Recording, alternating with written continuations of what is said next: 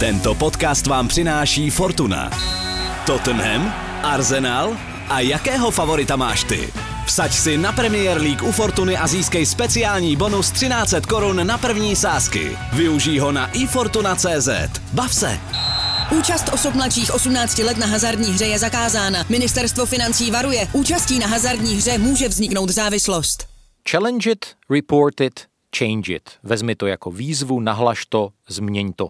Tak zní volně přeloženo heslo anglických klubů, které se týká rasistických projevů, které se objevují ve veřejném prostoru a zhusta jim čelí fotbalisté, kterým se třeba nepovede nějaký zápas, udělají chybu, nepromění velkou šanci. No a bohužel v posledních dnech jsme v Anglii takových ošklivých případů pár zaznamenali.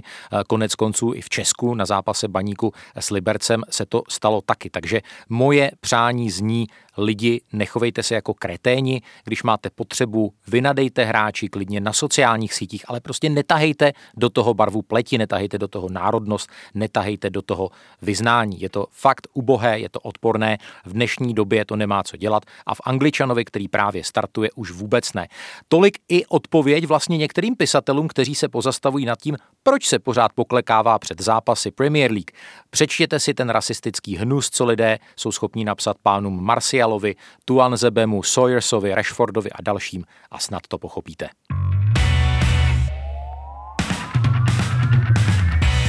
Tomáš Souček dál píše svůj pohádkový příběh. Dvakrát rozvlnil síť Crystal Palace.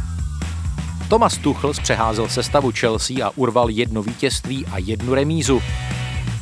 Harry Kane si opět zranil kotník a bude tápajícím kohoutům až několik týdnů chybět. Spurs zabředli do těžké krize.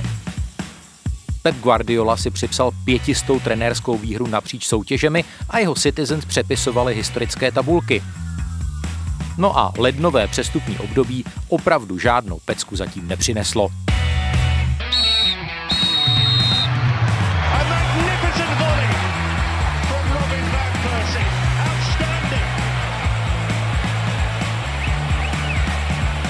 Absolutely top class, unstoppable. What a goal. This is the league we want to watch. Dobrý den a ničím nerušený poslech vám od mikrofonu Seznam zpráv přeje Jiří Hošek. Natáčíme nového Angličana o takzvaném deadline day, kdy se uzavírá to zimní přestupní období, a jak jsme v našem podcastu vlastně už několikrát předeslali, tak kromě odchodu Mesuta Özila se zatím žádný velký transferový příběh neodehrál. Ale pozval jsem dnes dva veleskušené pány kolegy, kteří se zajímavými příběhy, přesahy a detaily jenom hemží. Luďka Mádla, který nově obohacuje české fotbalové prostředí svým výborným newsletterem s názvem Notičky. K jeho odběru se můžete přihlásit na našem webu Seznam zprávy.cz. Luďku, dobrý den ti přeju, ahoj. Hezký dobrý den tobě i všem posluchačům, ahoj. A neméně srdečně vítám taky Jaromíra Bosáka, který tu českou fotbalovou komunitu a kotlinu kultivuje už tím, že je hezkých pár let. Míro, i ty vítej, ahoj. Děkuji za pozvání, ahoj. Pojďme začít tradičně tím aktuálním dění v Premier League. Jak si člověk možná ještě před 2 týdny říkal, jak ta Premier League je pořád neuvěřitelně vyrovnaná, jak je malý odstup od 1. k nějakému 9., 10. místu. Tak teď jakoby ty jednotlivé části vlaku se začaly odpojovat a Lokomotiva jménem Manchester City nějak výrazně přidala pod kotlem a týmy naopak, které byly před měsícem v kurzu, jako jistý Tottenham, se najednou potýkají s vážnou krizí. A naopak třeba nedávno tápající celky typu Arsenalu se derou strmě vzhůru. Takže Luďku Mádle, co je pro tebe taková největší událost toho posledního týdne v Anglii? Tak událost, ty už si to zmínil, já bych asi řekl těch 500 vítězných zápasů Pepa Guardioly v jeho manažerské kariéře. Ono teda z počtu 673 utkání, je to skoro neuvěřitelné číslo, je to asi 75% zápasů, v nichž vedl teda Barcelonu, Bayern Mnichov nebo Manchester City, tak on vyhrál, to prostě podle mě skoro nemá srovnání. Samozřejmě někdo řekne, že byl na lavičce těch velkých týmů, ve Vlašimi by to asi nepozbíral, ale i tak je to naprosto fascinující číslo. Míro, těch příběhů, které psala Premier League, ať už na trávníku nebo mimo něj, byla celá řada. Co na tebe zapůsobilo nejvíc? No, já když to vemu z toho negativního pohledu, tak já bych řekl, že působení Joseho Mourinha v posledních 10 dnech, protože si myslím, že těžce prokoučoval dva zápasy a s takovým způsobem, až bych řekl, bezbranným nebo bez chuti a bez zápachu. Prostě bylo se na to asi pro tebe i pro ostatní fanoušky Tottenhamu strašně těžký koukat, co se dělo.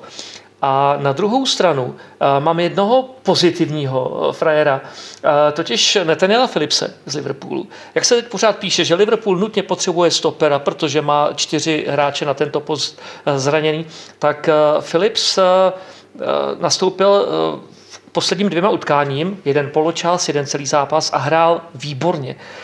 A jenom dodám, že on nastoupil 5krát v Premier League za Liverpool, ani jednou neprohrál ten tým.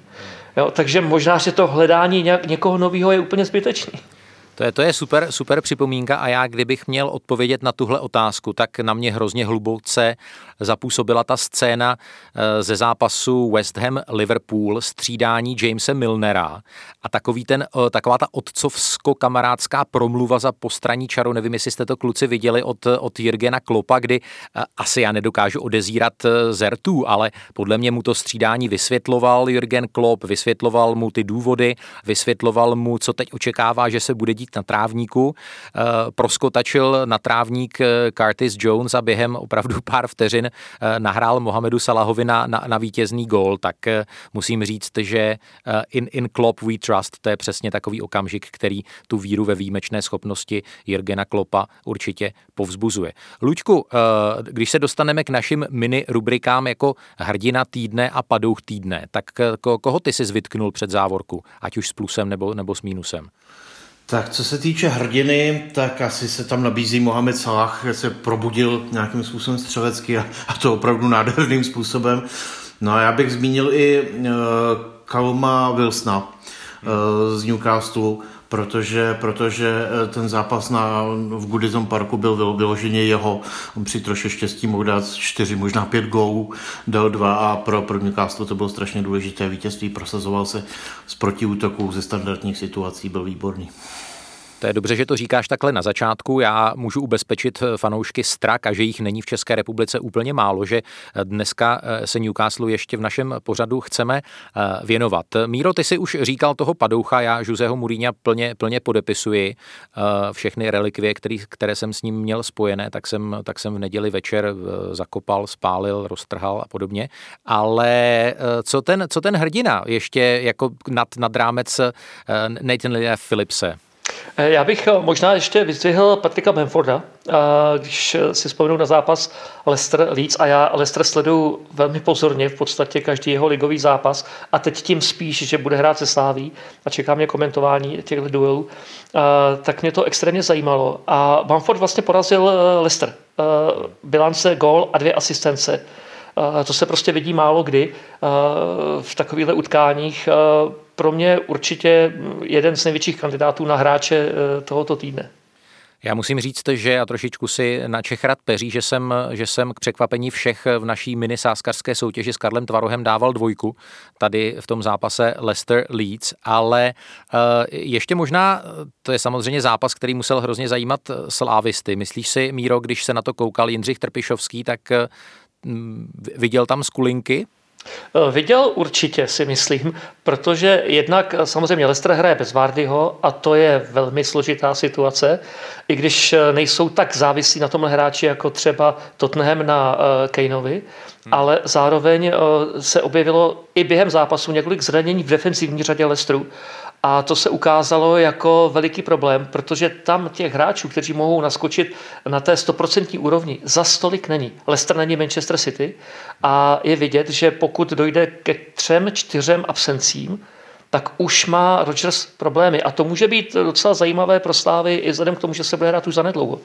No ona teď opravdu, jak je ta termínová listina je neuvěřitelně nahuštěná, je velká pravděpodobnost zranění a podobných incidentů, tak nevíme, co se do toho dvojzápasu ještě všechno stane. A pojďme k zajímavým statistickým číslům týdne. Tak Thomas Tuchel, představte si, je první kouč od Rafi Beníteze v listopadu 2012, který v Premier League po převzetí týmu udržel 2krát za sebou čisté konto a hlavně tedy v tom zápase proti Burnley to ani nevyžadovalo stálo moc velké úsilí, ale myslím se, že tím číslem týdne je 9, protože právě tolik zápasů vyhrál v měsíci lednu Manchester City napříč všemi soutěžemi a musím říct, že mě trošku překvapilo, že tolik utkání, to znamená 9. Žádné mužstvo ze 4 nejvyšších anglických soutěží nevyhrálo v jednom měsíci od roku, považte, 1888.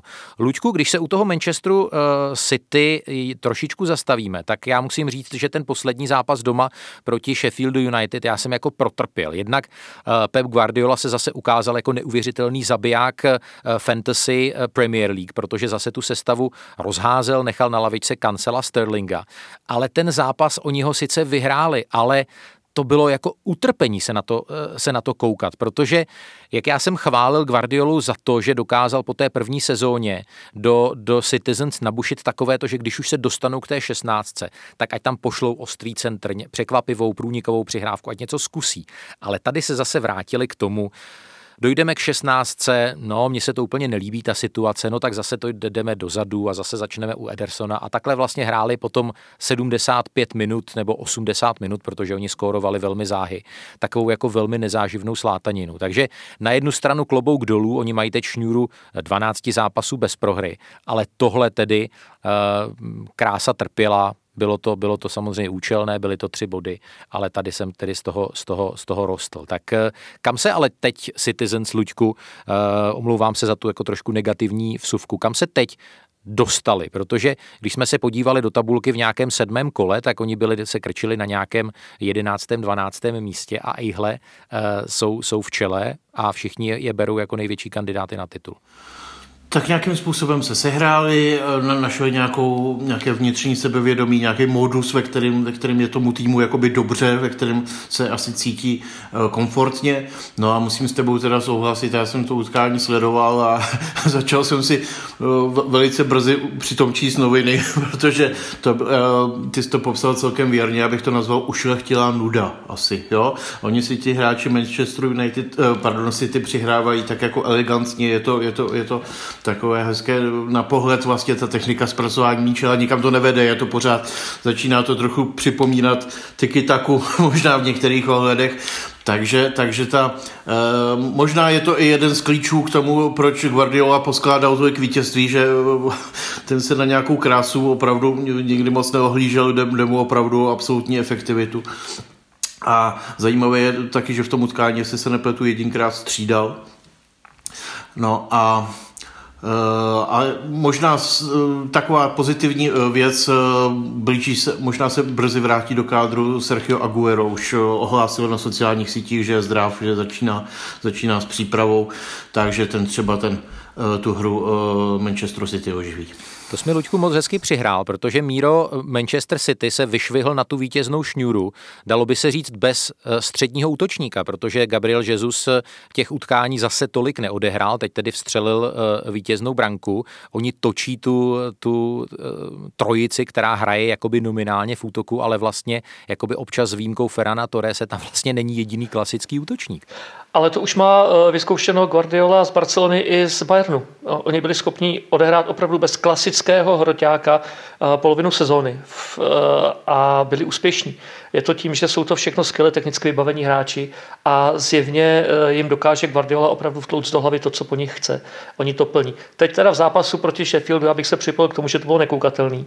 A nebýt toho, že 2 hráči Sheffieldu nechají, myslím, že to byl Foden, odehrát tohle hráče Manchesteru center, ačkoliv leží na zemi a oni stojí kolem něj a z toho padl gól, naprosto nepochopitelné chování v obranné fázi, tak to asi skončilo 0-0, ale já bych řekl, že to velmi taky úzce souvisí s tím, o čem si mluvil na začátku. 9 zápasů za měsíc, to znamená a 3 dny zápas. A možná, že už byli tak trošku přejedený, že už prostě šli do rachoty, ale bez nějakého zjevného ajfru, že prostě jdou ukázat lidem, co všechno umějí, že to na ně trošku dolehlo.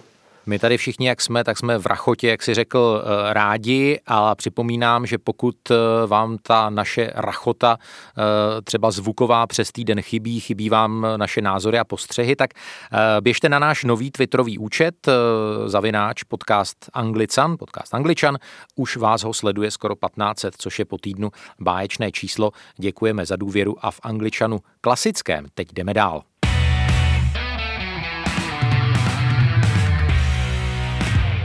Já se přiznám, že už to teď vnímám celkem s lehkým srdcem, protože tu krizi Tottenhamu Hotspur jsem prostě cítil v kostech, viděl jsem, že to přichází, stejně jako cítí člověk, že na něj jde migréna, takže zvlášť ten nedělní večerní zápas na Brightonu, ta hrůza na mě nepůsobila úplně jako překvapení, ale čekal jsem, že i minulý týden v tom šlágru proti Liverpoolu budeme hrát, a neříkám, že to byla úplně jako nedůstojná role, ale že ten zápas bude výrazně odlišný. Připomeňme, že Spurs doma prohráli 1-3, možná ten rozdíl mohl být ještě větší. Měli jsme tam na začátku situaci, kdy VAR vyhodnotil coby offsideovou situaci před velmi brzkým gólem Spurs, který padl už ve 3. minutě, což samozřejmě ten zápas mohlo ovlivnit, ale já jsem sám na sociálních sítích psal, že potom se ukázal tak velký rozdíl mezi oběma týmy, jak kolektivní, tak bohužel individuální, že by podle mě Reds ten zápas stejně zvrátili ve svůj prospěch. Míro, měl jsi z toho stejný dojem a ty už si to částečně řekl, ale kde vlastně byl zakopaný pes nebo klíč k tomu zápasu? Opravdu si myslím, že Mourinho netrefil rozestavení, netrefil sestavu. Navíc všechny 3 góly, to mi asi dáš za pravdu, padly po nedůslednosti bránících hráčů. Ať to byl golman tentokrát, Loris, ať to byl Rodon, který má balon v podstatě na noze a nechá hrát soupeře de facto do prázdní. Přišli mi hráči Tottenhamu neúplně koncentrovaný. Zároveň chyběl Kane, to je veliký problém, protože teď se ukazuje, jak moc jsou na něm závislí. A to se týká i Sona, protože většinou, když hraje Kane, tak to je tak, že 2 hráči soupeře mají Kanea na starosti, předávají si ho, hlídají se, aby vždycky byli kolem tohle hráče minimálně 2 a tím pádem se otvírá prostor Sonovi. Tentokrát mohli podobnou akci, na kterou jsou zvyklí hráči Tottenhamu, provést právě jenom na začátku. Od té doby se k nějakému breaku takhle nebezpečnému nedostávali, protože teď najednou na Sona je 1,5 člověka a dá se daleko líp pohlídat a chybí alternativa. Protože ti spoluhráči Kaneovi jsou tak zvyklí na to hrát s ním a že od něj budou dostávat přidávky, že on jim bude uvolňovat prostor tím, že na sebe stahuje obránce. Nedokázali se s tím vyrovnat, ale co je horší, on se s tím nedokázal vyrovnat Mourinho. A vlastně do toho vůbec nezasáhl a Tottenham hrál celou dobu stejně špatně. A to říkám ještě ve chvíli, kdy vlastně Liverpool mně přišel, že by neměl být tak tragický soupeř, tak tragicky těžký pro Tottenham, protože když se podíváš na tu jeho minulou sérii, s 4 týmy ze spodku tabulky ztrácel, nebyl schopný jim dát gól, protože podle mě Kloppovi taky chybí plán B. Když se najednou postaví kolem vápna 8 lidí, tak se pořád hraje na ty narážičky okolo vápna, pořád na to, aby to vlastně docela hezky vypadalo. Ty kluci to umějí, bez diskuze, Mané, Salah, Firmino, ale už se na to naučili ty týmy hrát, jako se kdysi naučili na Barcelonu. A říkal jsem si, tohle by to nemohl zvládnout. No nezvládl. No já s tebou souhlasím a myslím si, že u Tottenhamu je to tak, že on zapomněl ten plán A, protože Mourinho do nich nabušil jakoby větší defenzivní ukázněnost, ale podle mě to prostě přehnal. Podle mě to je, jako by si dochucoval polévku a sypal tam pořád po troškách soli a říkal si, ještě by to trošičku chtělo a najednou tu polévku přesolíš. Že i v těch zápasech, kdy Tottenham vedl a podle mě měl jednoznačně se snažit dávat další branky, tak se příliš zatáhl do té obrané ulity a najednou Spurs směrem dopředu působí dojmem, že vůbec nevědí, co hrát, dostanou se třeba po 16, ale často vázne ta souhra ve středu pole. Chybí úplně vytváření velkých brankových příležitostí. Ty si chválil toho Neta Phillipse, ale pořád hráli od 46. minuty proti stoperské dvojici Henderson Ned Phillips a nevyslali jedinou střelu na bránu. To je pro mě zcela jako neakceptovatelná věc. A pojďme teď trošičku se bavit na téma krize Tottenhamu Hotspur a obracím se na Luďka Mádla a zkusím to takovou trošku filozofickou otázkou. My jsme tady už zaznamenali dílčí krize Chelsea, bavili jsme se o dost velké krizi Arsenalu, která nastala, byla tam série zápasů bez výhry, byla tam hodně velká beznaděj. Teď něco velmi podobného postihl Tottenham. Luďku, zkus popsat nějaké společné rysy nebo odlišnosti a vyřknout třeba nějakou takovou prognózu, za jakých okolností Spurs se z téhle krize můžou vyhrabat. Tak já se domnívám, že tady hraje velkou roli skutečně to, že ta sezona je atypická a hraje se v opravdu neuvěřitelně nahuštěném duchu. Že ty týmy fakt neměly pořádnou herní fyzickou přípravu.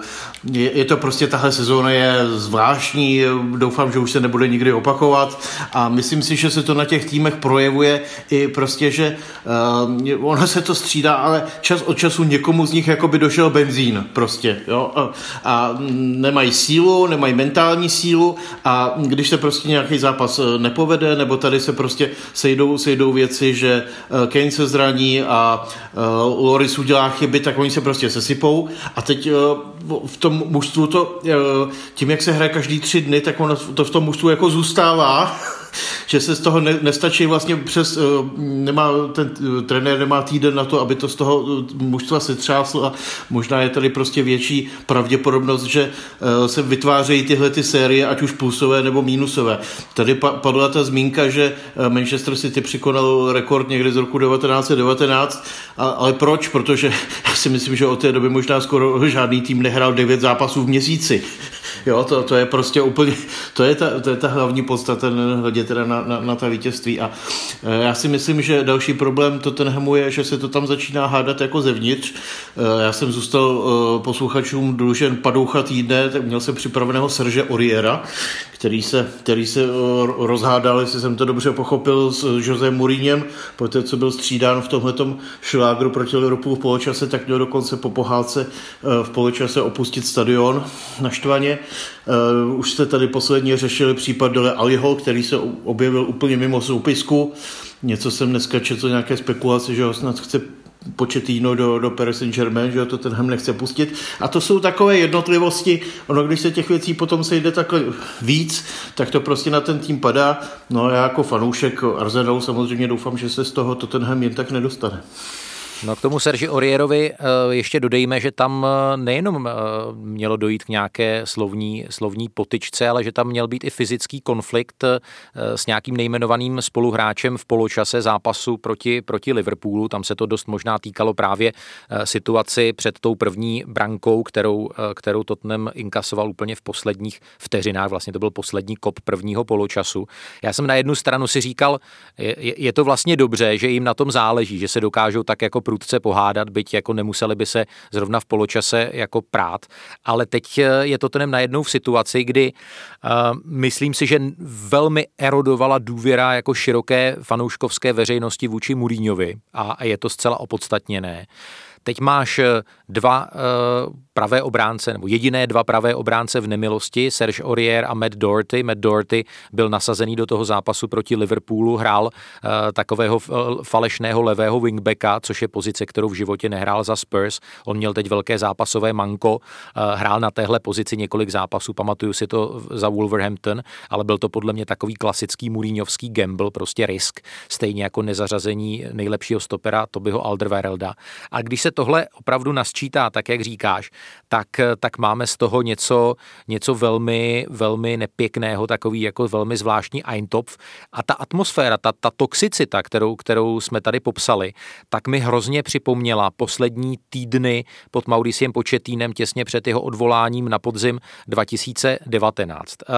Zeptám se vás, pánové, když teď Spurs prohrají v týdnu proti Chelsea, což já bohužel cítím v kostech, nebude to poslední kapka s Mourinhem? Ono tedy bohužel tenhle chlapík, nebo bohužel, no já nevím, jestli to je správné slovo, má evidentně velmi lukrativní vzhledem ke svému platu zlatý padák a v dnešní době, kdy se peníze opravdu netisknou, tak není úplně snadné takového člověka hodit přes palubu. Ale jak vy vidíte Mourinhovu budoucnost u Tottenhamu? Jaromír Bosák.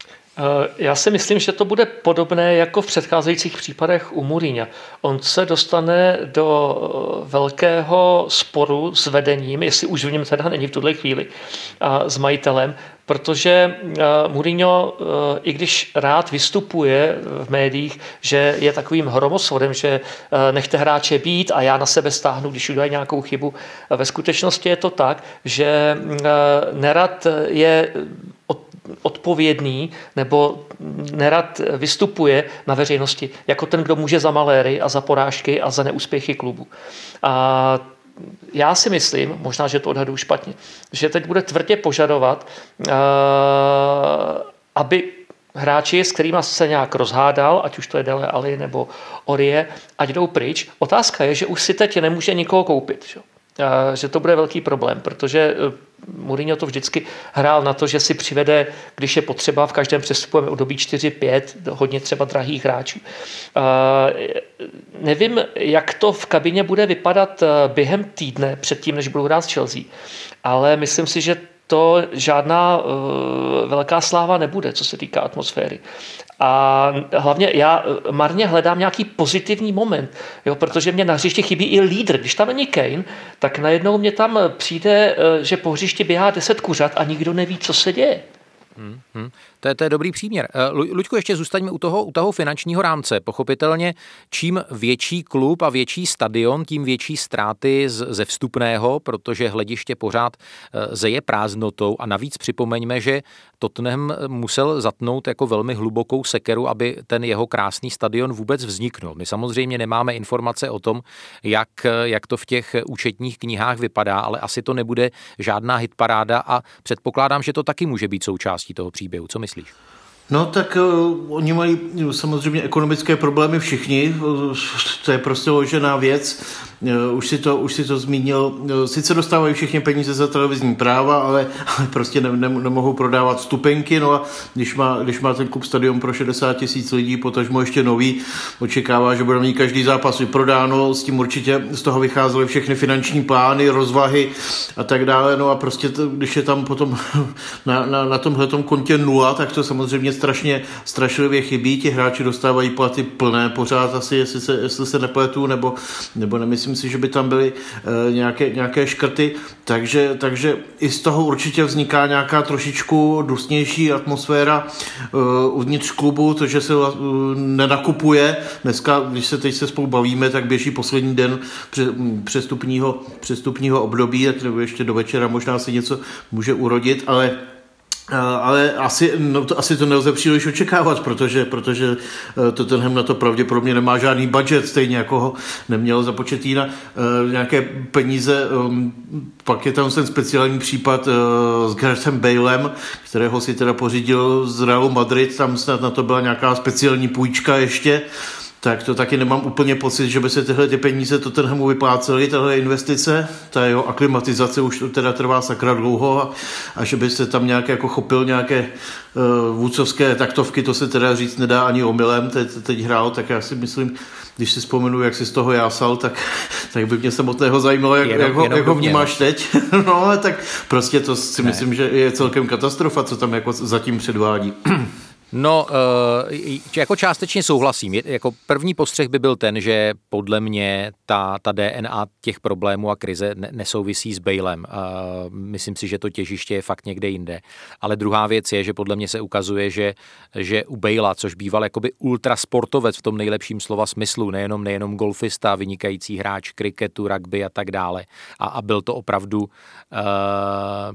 člověk velmi zapálený. Tak podle mě tenhle plamínek v Realu Madrid zhasnul a Tottenhamu se on nepodařilo zapálit. To je jeden můj postřeh. Druhý postřeh je ten, že on je asi fyzicky fakt křehčí po té sérii zranění, než fanoušci a možná i než vedení Tottenhamu doufalo nebo si mysleli a až teď probleskují informace o tom, že má natrénováno, myšleno fyzičky tak, aby mohl naplno hrát skutečně těch 90 minut. Ale možná, kluci, dost bolo Tottenhamu a pojďme k dalšímu šlágru, který přinesly ty poslední dny a desítky hodin v Premier League, což byla možná nejzáživnější remíza 0-0 v tom letošním ročníku Premier League, zápas Arsenalu s Manchesterem United, zápas, který mohli vyhrát jak Gunners, tak Rudí ďáblové. Luďku, velký posun oproti právě té mnou zmiňované krizi Arsenalu, jak co se týče přístupu hráčů, tak co se týče té kvality, co se týče i vlastně jako nebezpečnosti směrem dopředu, protože když Arsenal útočil do otevřené obrany Manchester United, tak ten gól visel ve vzduchu a to byl pocit, který si možná v těch posledních týdnech úplně jako nezažíval často. Mm-hmm. Tak já se odpíchnu od toho, že už jsme tady zmiňovali, těch zápasů se hraje spousta. Mě A zhruba tak každý třetí zápas potřebují trenéři protočit sestavu, zrotovat. Takže já začínám trošku ze široka, ale přišlo mi, že Arsenal trochu obětoval pohárový zápas se Southamptonem, kde nasadil opravdu trošku slabší sestavu. To bylo víkendu. Následoval potom ligový zápas se Southamptonem, kam už Arsenal nasadil silnější hráče. Tam se vyhrálo, tam už tak jako to mužstvo dostalo hlad a žízeň na další úspěch. A říkali jsme si s kamarády z naší Arsenalí granadské buňky, že zápas s Manchesterem United, kdyby se to náhodou povedlo vyhrát, takže bychom se opravdu už začali drát do té špičky. Ani ta remíza není špatná, vzhledem k tomu průběhu. Mám k tomu dvě poznámky. Prostě to, co Arsenal předváděl proti Manchester United, bylo o dvě třídy lepší, než co předváděl říjen, listopad, prosinec. To prostě ten posun je tam obrovský. Ten tým hraje konsolidovaně, věří si, ta obrana je mnohem pevnější, nedělá chyby, holding vyrostl prostě asi o dvě třídy za to období a je vidět, co prostě dělá hlava a i celkové to vyladění toho týmu. Zároveň je teda nutno přiznat, že Manchester United byl v tom utkání o něco lepší ještě. Ten je prostě na té cestě, řekněme, ještě o kousek dál. Řekl bych, že ty šance, které měl třeba Cavani, byly vyloženější, ale Arsenal měl taky prostě několik příležitostí, kdy mohl zaznamenat branku Lacazetovo břevno.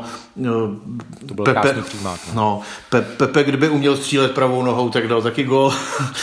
I když levou to byl kousek mimo. Bylo to, já jsem si na dívání, že to bylo pěkné.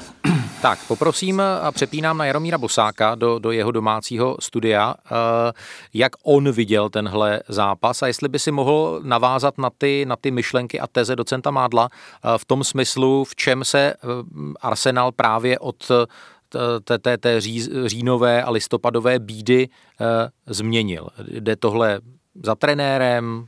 Jak tohle vnímáš?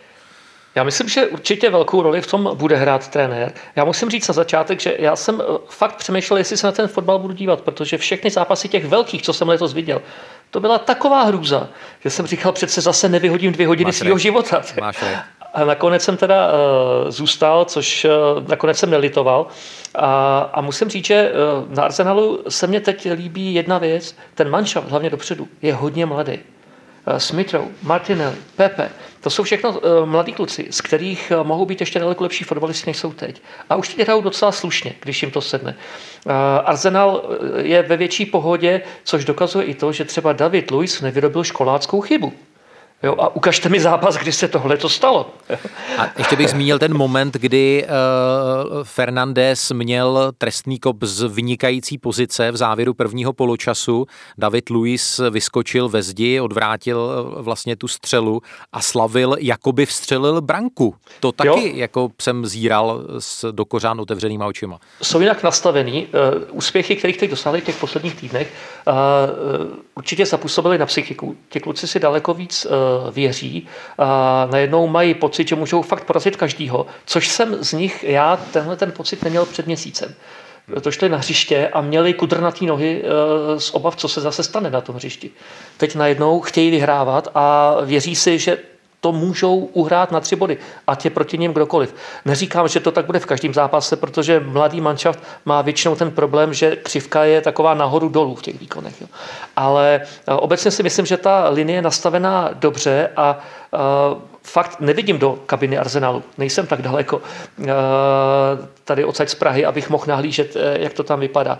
Ale mám pocit, že velkou roli tam fakt hraje trenér a jeho přístup. Takový, který se snaží být hodně nechci říct úplně kamarádský, jo, ale takový trošku parťácký. Není to trenér despota, není to Mourinho, který hráčům kolikrát z mého pohledu dává dost nebo já už jsem chlapci něco dosáhl a co vy. Jo.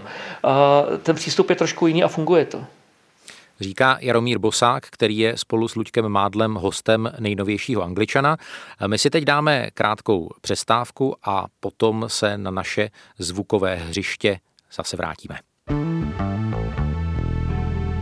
Dobrý den, tady je Lucie Stuchlíková a Václav Dolejší, autoři politické talkshow Vlevo dole. Kauzy, boj, ovliv i šeptanda z kuloáru sněmovny.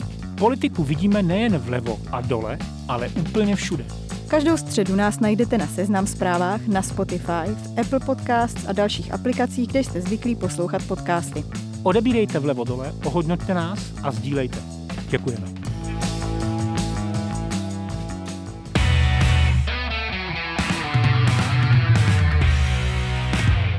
Je s vámi stále Angličan, fotbalový podcast Seznam zpráv, který je doma na Spotify, Apple Podcast a dalších dobrých adresách. A teď nastal čas na naši už celkem pravidelnou kulinářsko-fotbalovou rubriku Bramborový salát aneb Česká stopa v Premier League.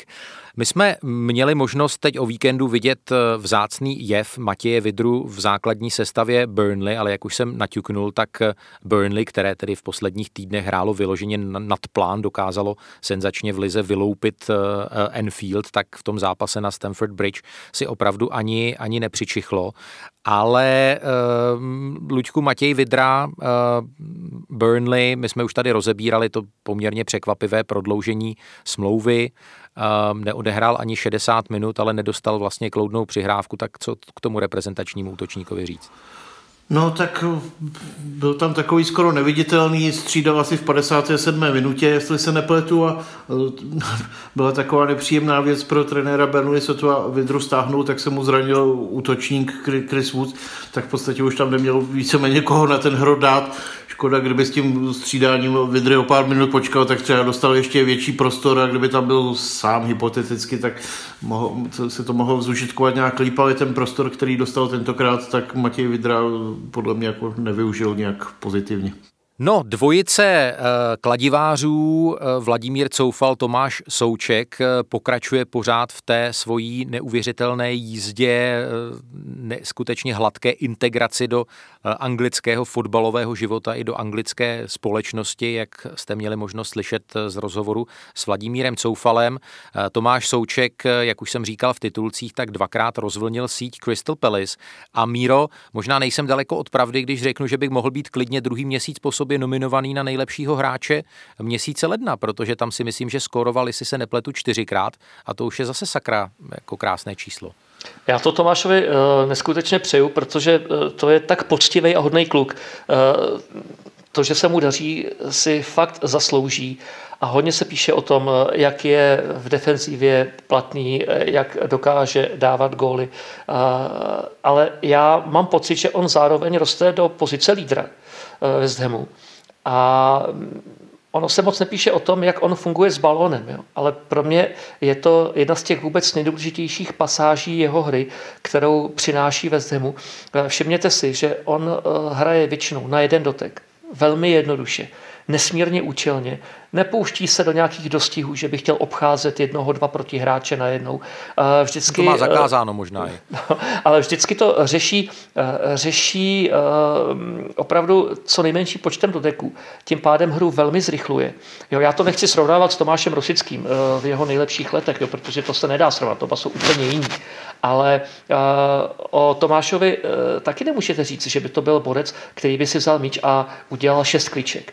Ne, on si narazil, eventuálně si píchnul míč okolo někoho a dokázal ho přesportovat a šel dál. A tohle Tomáš Souček taky v sobě má. Jo, to je tak důležitá část jeho hry, o které se málo mluví, málo se o ní píše, ale já si myslím, že právě tohle z něj dělá tak velkýho hráče, jako už dneska je. No ale připomeňme v téhle souvislosti i to, že není to opravdu tak dávno, co se Tomáš Souček nemohl dostat do kádru druholigové Vlašimy a jaká je tenká slupka mezi sportovním průměrem a sportovní extratřídou. My se na tohle téma... Viktor Ježiškov. Ano, přesně tak. My jsme se i na tohle téma bavili v novém vydání pořadu Tiki Taka. Zdravíme Petra Svěceného a tým O2. Mimochodem neprozradím žádné tajemství, že na Petra Svěceného se můžete těšit v jednom z příštích dílu Angličana. Ale pojďme se teď podívat na ten těžký nedělní zápas, který kladiváři tedy ztratili doma s Liverpoolem v poměru 1-3. Byť oni v podstatě se drželi toho herního plánu a toho, co měli na Liverpool vymyšleno a dělali to podle mě velice dobře a kdo ví, jak by to dopadlo, kdyby třeba Michael Antonio trefil branku z té velmi slušné příležitosti asi v 10. minutě druhého poločasu, ale nebudeme říkat kdyby. Luďku, jak zahráli Češi v tomhle super těžkém zápase? Tak, já jsem koukal na jejich hodnocení, na WhoScored a těch webech dostali tak jakoby 5, 6 na 10bodové stupnici, takže průměr, lepší průměr.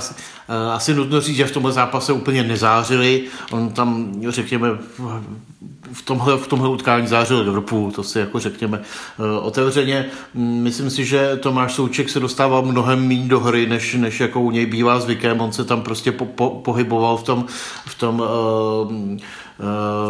sevřeném bloku nějakým způsobem, ale že by tam prostě měl nějaké zásadní akce, kterými by se do toho utkání nějak vstoupil jako nesmazatelně, to jsem úplně nepostřehl. Řekl bych, že Vladimír Coufal měl takové 2-3 blištivější momenty, kdy si tam jako dovolil jako pěkné kličky nebo zajímavě věc s balónem, a v podstatě asi nejvíc se Vladimír Coufal objevil oběhl planetu ten gól, ve kterém se tak nějak jako vyskytoval, to byl druhá branka Liverpoolu, to rychlé přenesení po vlastně nepovedeném rohovém kopu West Hamu United, tak vlastně v momentu, kdy tam bylo to přenesení na Shaqiriho tak Vladimír Coufal se tam vracel, nevěděl úplně přesně, jestli jít na Shaqiriho nebo jestli křižovat Salaha, ono to bylo tak rychle a dokonalé, že tam vlastně neměl šanci do toho nějakým způsobem zasáhnout, tak tomuhle fenomenálnímu gólu tak jenom jako trošku přihlížel a tomu by asi nezabránil nikdo na světě. Souhlas. Míro, ale pořád mám z těch českých kluků dojem, a tím jsem nadšený, že oni hrají strašně moc vlastně jako instinktivně podle svého naturelu, podle své přirozenosti, a zároveň, že hrají jako s velkou dávkou sebevědomí, a to na mě tedy působí úplně úžasným dojmem. Já si myslím, že to úzce souvisí s důvěrou trenéra, který nechal vlastně jak Tomáše, tak potom Vladimíra Coufala nechat hrát od začátku. Přišli a šli do hry a od té doby v sestavě jsou, pokud jim nedá oddech na třeba pohárový zápas. Ale jinak kopou všechno a to každý sportovec zná. Pokud víš, že máš důvěru trenéra, že budeš hrát, i když se ti třeba na tom příště něco nepovede v ten den, tak můžeš podávat úplně jiné výkony. Z toho roste potom hráčské sebevědomí. A já jsem velmi příjemně překvapen s tím, jak Vladimír Coufal zapadl do týmu, jak se mu daří. Ještě si dokážu představit, že by ho jeho kolegové dokázali využívat o něco víc při jeho nábězích. Protože a to přijde, podle mě. Oni si to musí vyzkoušet, že se to vyplatí, podle mě. Jo, a taky on stoupá v hierarchii toho týmu, uvnitř kabiny. Jo? A to i díky tomu, že se učí anglicky velmi rychle, už měl základy, když přišel. To je taky extrémně důležitý. A já si myslím, že nemusí to být úplně konečná ani pro Tomáše především, ale možná ani pro Vladimíra Coufala, protože fakt zapadli velmi dobře do toho světa Premier League a myslím si, že velmi, velmi těží z toho, co s nima prováděl Jindřich Trpišovský na Slávii, potažmo ještě třeba v Liberci, protože mají skvělou kondici. A když někdo, jako je trenér takového klubu, řekne, že v podstatě nemůže vyhnat z tréninku, že oni si ještě přidávají, tak zároveň je to takový signál i pro všechny ostatní manažery a kluby. Podívejte se, to jsou nesmírně poctiví kluci, kteří to nedělají pro ty prachy, pro tu slávu. Oni ten fotbal fakt milujou. Jo, to je podle mě ten nejlepší message. Z mé strany ještě jedna poznámka, protože jsem se tomu tématu Vladimíra Coufala a Tomáše Součka už opakovaně vyjadřoval. Já si znovu uvědomuji, jaký je to kontrast vůči tomu, že vy víte dobře, když se pořizuje a už vlastně hotový fotbalista z Francie, ze Španělska, z Jižní Ameriky přestupuje do Anglie, tak má často období, kdy si zvyká, nějaké období hájení, někdy to jsou 4 měsíce, někdy je to půl roku, někdy je to více než rok. Vezmeme si takový arsenalský případ pan Saliba, který stál kolik, Luďku, 45 milionů liber a jeho integrace se jakoby vůbec nepovedla. A tady máme ty české kluky, kteří prostě přiletěli do Anglie, možná ani nevybalili kufry, z letiště jeli na trénink, z tréninku do základní sestavy a je to naprosto fascinující příběh jejich hladkého vplutí do těch anglických fotbalových vod. Jaromír Bosák k tomu má ještě poznámku. Já jenom maličkost k tomu řeknu. Ono je to tím, že o Salibovi se mluvilo jako o fantastickém fotbalistovi, který toho moc umí a už teď je ve svém věku, v kterým přestupoval do Arsenalu, že je vlastně hvězdou. Jenomže Tomáš Souček, Vladimír Coufal si prošli různými eskapádami své kariéry. Ty už si o tom mluvil. Tomáš Souček nebyl dobrý pro druholigové týmy. Coufal si zažíval podobné příběhy. Oni museli tvrdě pracovat, ale fakt hodně tvrdě pracovat, aby se dostali na nivo české nejvyšší soutěže a pak se odrazili ještě výš. A proto mají ten základ v tomhletom neskažený. Tento podcast vám přináší Fortuna. Účast osob mladších 18 let na hazardní hře je zakázána. Ministerstvo financí varuje, účastí na hazardní hře může vzniknout závislost. Premier League se šíleným tempem řítí dál, jak už jsme v Angličanovi říkali, a nabito máme nejenom my, ale taky náš partner, sázková kancelář Fortuna. Pro jejíž nové klienty, znovu to připomínám, je tu zajímavý bonus, kdy se jim po napsání promokódu Anglican 1300 připíše příslušná suma na první sázky a kladu na srdce určitě, ať sázíte nejen s Angličanem, ale sázíte taky s rozumem. Luďku, příští zápas Arsenal jede na hřiště Wolverhamptonu, což je, připomínám, ta dvojice, která se potkala v listopadu na Emirates a byl to ten nešťastný zápas, kdy se těžce zranil Raúl Jiménez. Mimochodem Mexičan už posiluje, běhá, postupně se zapojuje do tréninku, což je skvělá zpráva. Na Emirates Vlci 2-1 vyhráli. Wolves jsou teď v dost těžké krizi, mají za sebou velmi nepovedenou sérii, takže vidíš tam jasnou dvojku nebo máš z toho zápasu trošku obavy?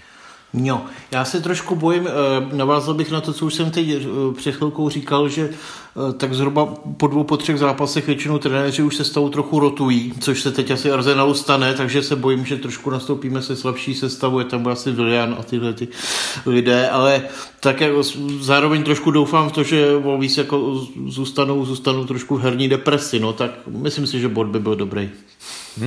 Říká Luděk Mádlo. Jeden ze šlágrů těch příštích dnů, i když co dneska je šlágr a co není šlágr, zase to může být šílená nuda, kterou tahle dvojice předvedla v listopadu. Mám na mysli duel Tottenham-Chelsea, tentokrát na Tottenham Hotspur Stadium. Míro, Spurs vyřadili Blues, připomenu, na penalty v ligovém poháru. V listopadu, jak už jsem říkal, to byla ta remíza 0-0, to byla vyloženě ztráta času. Teď se pan Jiří obává, že Chelsea pod Tuchlem potvrdí další zlepšení, využije taky té krize Spurs a já tam bohužel cítím dvojku. Vidíš to stejně?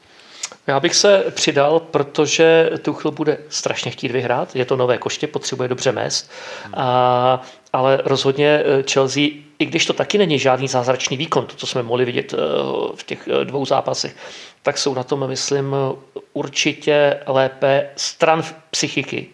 A půjdou do toho zápasu určitě s větším dílem sebevědomí než Tottenham, který, jak jsem říkal, mně přijde, že tak jako vlastně moc nevědí, co mají hrát.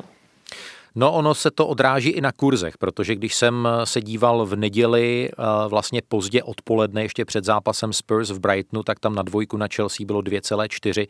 Teď v pondělí v podvečer, kdy spolu natáčíme, tak už je to pouhých 2,23. No ale pánové, to je to vložené kolo během týdne, ale o víkendu se zase hraje dál.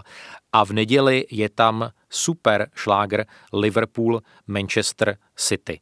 Co říct tady k tomuhle zápasu, na který teď momentálně má Fortuna následující kursy? Na Liverpool na ostrou jedničku považte 2,96, na remízu 3,5 a na dvojku na Manchester City 2,27. Luďku, co se ti honí hlavou? Mně se honí hlavou, že Liverpool teď dokázal proti West Hamu zvládnout zápas vlastně bez stoperů. A já se domnívám, že Guardiola tohle tak jako nenechá. A když tam prostě je otázka, kdo nastoupí za Liverpool na pozicích stoperů, a myslím si, že City se toho budou snažit jako maximálně využít, že tam prostě budou nějací náhradníci nebo někdo, kdo to nemá úplně zažité. Takže zároveň teda platí, že Liverpool teď má jako super fazónu dopředu, takže to třeba skončí 3-3. Čeká Jaromír Bosák taky takovouhle divočinu a já si musím říct, že jsem si s láskou vzpomněl na první poločas toho podzimního zápasu, kdy se hrálo na Etihadu. To bylo jedno z největších temp, které jsem já v anglickém fotbale kdy viděl. Ono to potom po té pauze už to nebylo tolik, ale ten první poločas to byla neskutečná palba. Míro, pamatuješ si? Pamatuju si, ale bojím se, že teď to bude připomínat spíš druhý poločas toho zápasu, že to bude opatrné. Hraje se o moc. Pokud City vyhrají, tak odskočí Liverpoolu už na hodně velkou vzdálenost. A zároveň Guardiola určitě nebude chtít prohrát ten zápas. Takže nebude to takové to, pustíme se do toho od první minuty a budeme je válcovat. Nemyslím si, že to bude dost opatrné, aspoň tedy v úvodu z obou stran. A já nečekám tolik gólů jako Luděk. Já si myslím, že když padnou dva, tak to bude hodně. Tento podcast vám přináší Fortuna. Každej, který poslouchá Angličana, se musí vyznat v Premier League. Schválně, vsaď si u Fortuny a zjistí, jak na tom si. Teďka navíc se speciálním bonusem. Zahraj si na eFortuna.cz a získej 1300 na první sázky. Účast osob mladších 18 let na hazardní hře je zakázána. Ministerstvo financí varuje, účastí na hazardní hře může vzniknout závislost.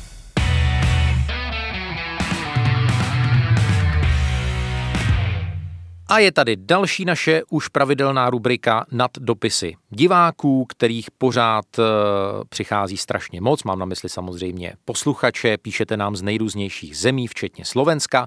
Len vám chcem poďakovať za Angličana, teším sa naň ako za detstva, keď som nedočkavo sedával pri rádiu a počúval s mikrofonom za športom, napsal náš věrný posluchač Andrej ze Slovenska. Podle příjmení to není ten Andrej, který vás teď asi napadl.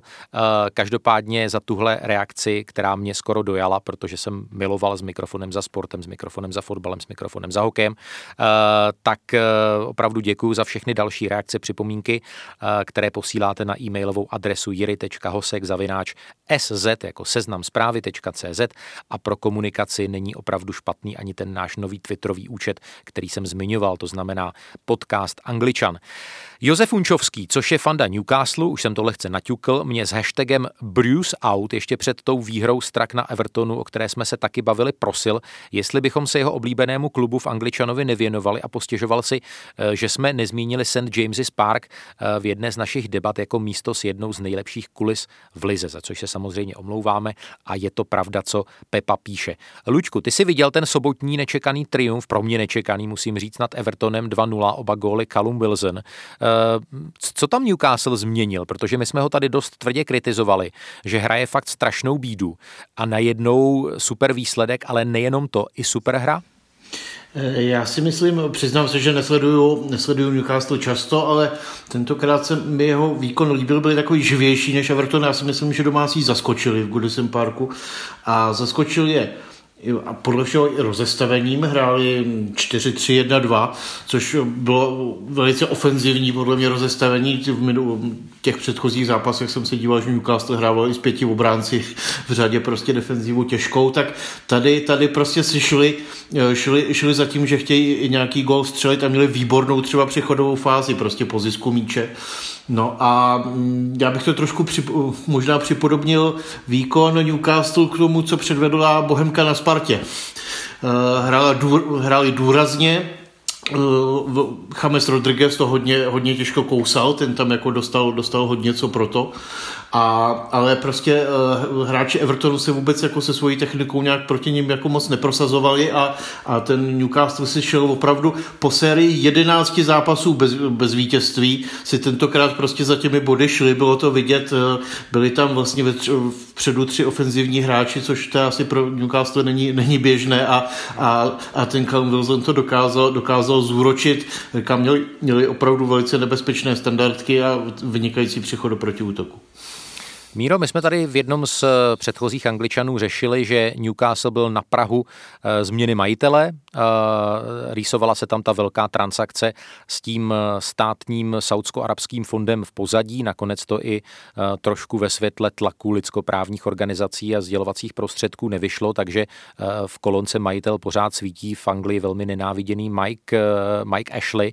Tak Míro, je to pořád ale určitá jakoby koule na noze dalšího směřování klubu a možná jakoby ten zamýšlený prodej možná jinému subjektu je pořád ve hře. Jednoznačně a určitě se to nestane něčím, co by fanouška mohlo uklidnit, protože on neví, co bude dál, ale týká se to i managementu, týká se to hráčů, týká se to trenérů. Když opravdu nemám jistotu, že za rok tady budu, že budou věci fungovat tak, jak fungují teď, nebo že budu mít dostatek peněz, abych třeba posílil, protože Newcastle nemá kádr na to, aby hrál na 8. místo. Prostě nemá v tuhle chvíli. A každý trenér by chtěl hrát o evropské poháry minimálně, ale potřeboval by k tomu samozřejmě střelivo, oběživo, no a nemá ho. Newcastle patří k těm chudším klubům. Myslím si, že to hraje velkou roli. Výhodou je, že jsou ještě slabší kluby letos Premier League, takže Newcastle určitě nesestoupí, myslím si já.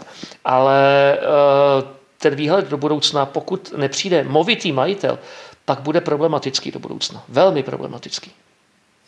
A pojďme ještě relativně stručně probrat jednu tematickou přihrávku, kterou nám adresoval Marek Hanus, jehož tímto samozřejmě taky zdravím. A Marka by zajímal pohled na tým Salfordu, severoanglického klubu, který hraje teď v League 2, jestli se nepletu, ve čtvrté nejvyšší soutěži, a který hlavně vlastní někdejší hráči Manchester United, té slavné třídy, ten ročník 92, to znamená Nicky Butt, Ryan Giggs, bratři Nevillové, Paul Scholes a po čase přibyl ještě David Beckham. Pro nás je to zajímavé i tím, že teď za ten tým jako jednička chytá český golman Václav Hladký. Takže Míro, ono je to jako hodně velká rarita, co se týče majitelů anglického klubu, a oni nejsou úplně bez ambicí, protože jsem se dočetl, že by za 15 let od převzetí, což už je vlastně rok 2014, takže se bavíme o roku 2029, se rádi dostali do druhé nejvyšší anglické fotbalové soutěže.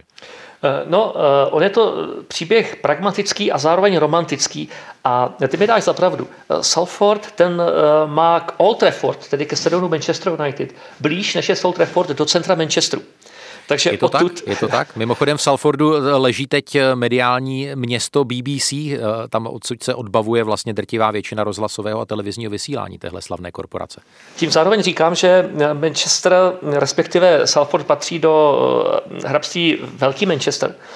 Takže logicky z toho vyplývá, že muži, o kterých si mluvil, současní majitelé, bývalí hráči Manchesteru, to neměli k tomuto klubu tak daleko. Když hledali, kam by třeba vložili nějaké své peníze a úsilí dostat se s nějakým z okolních klubů nahoru. Já k tomu jenom dodám, co se týká toho romantismu, tak oni ještě v roce 2008 hráli soutěž na úrovni třetí třídy v Čechách. Třetí třídy, to je ta předpralesní liga, pak už jenom čtvrtá, pak už není nic. A postupem času postupovali. V roce 2014 je převzalo právě tohleto souručenství 92 a začalo se investovat. Zlepšily se podmínky na stadionu, postavily se nové tribuny, přes odpor místních, kteří tam bydleli okolo stadionu, to se podařilo vyřešit a postupně přes český ekvivalent B třída, A třída, Krajský Přebor, postupovali.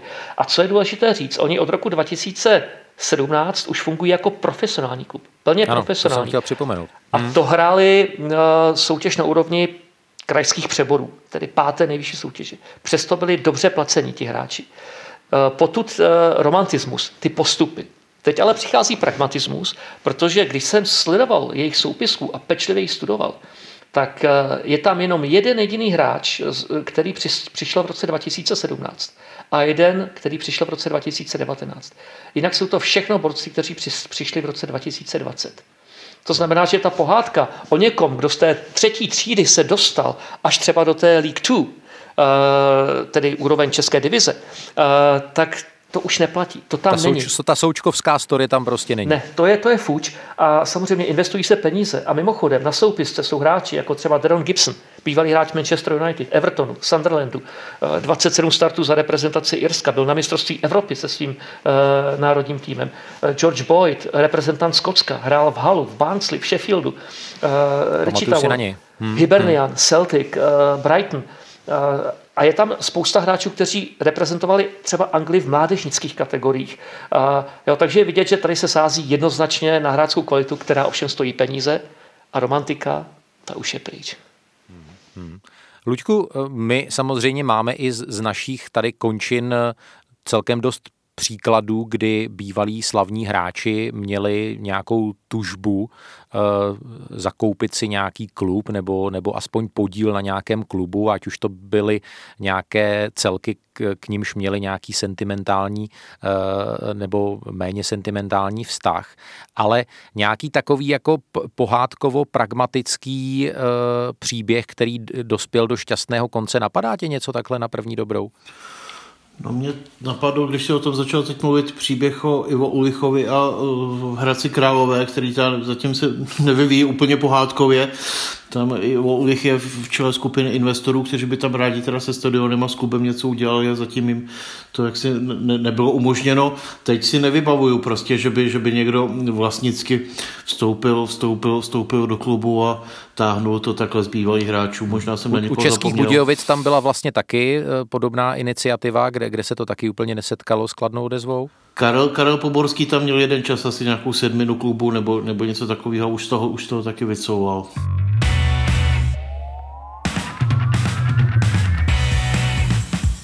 Pánové, mockrát děkuju za to, že jste byli hosty Angličana.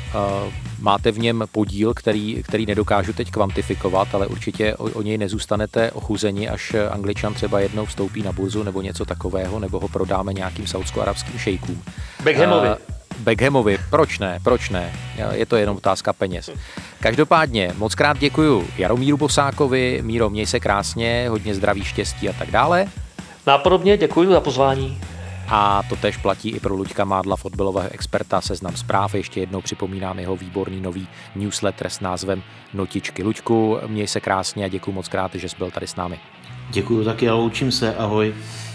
No a od mikrofonu Seznam zpráv se s vámi loučí Jiří Hošek a bude rád tenhle chlapík, když si poslechnete i další podcastovou tvorbu našeho zaměstnavatele, což je vynikající Vlevo dole, je to Stopáž nebo zahraničářský podcast Checkpoint. Mějte se fajn.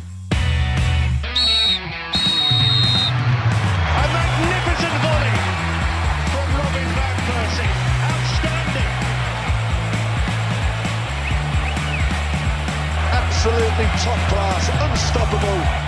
What a goal. This is the league.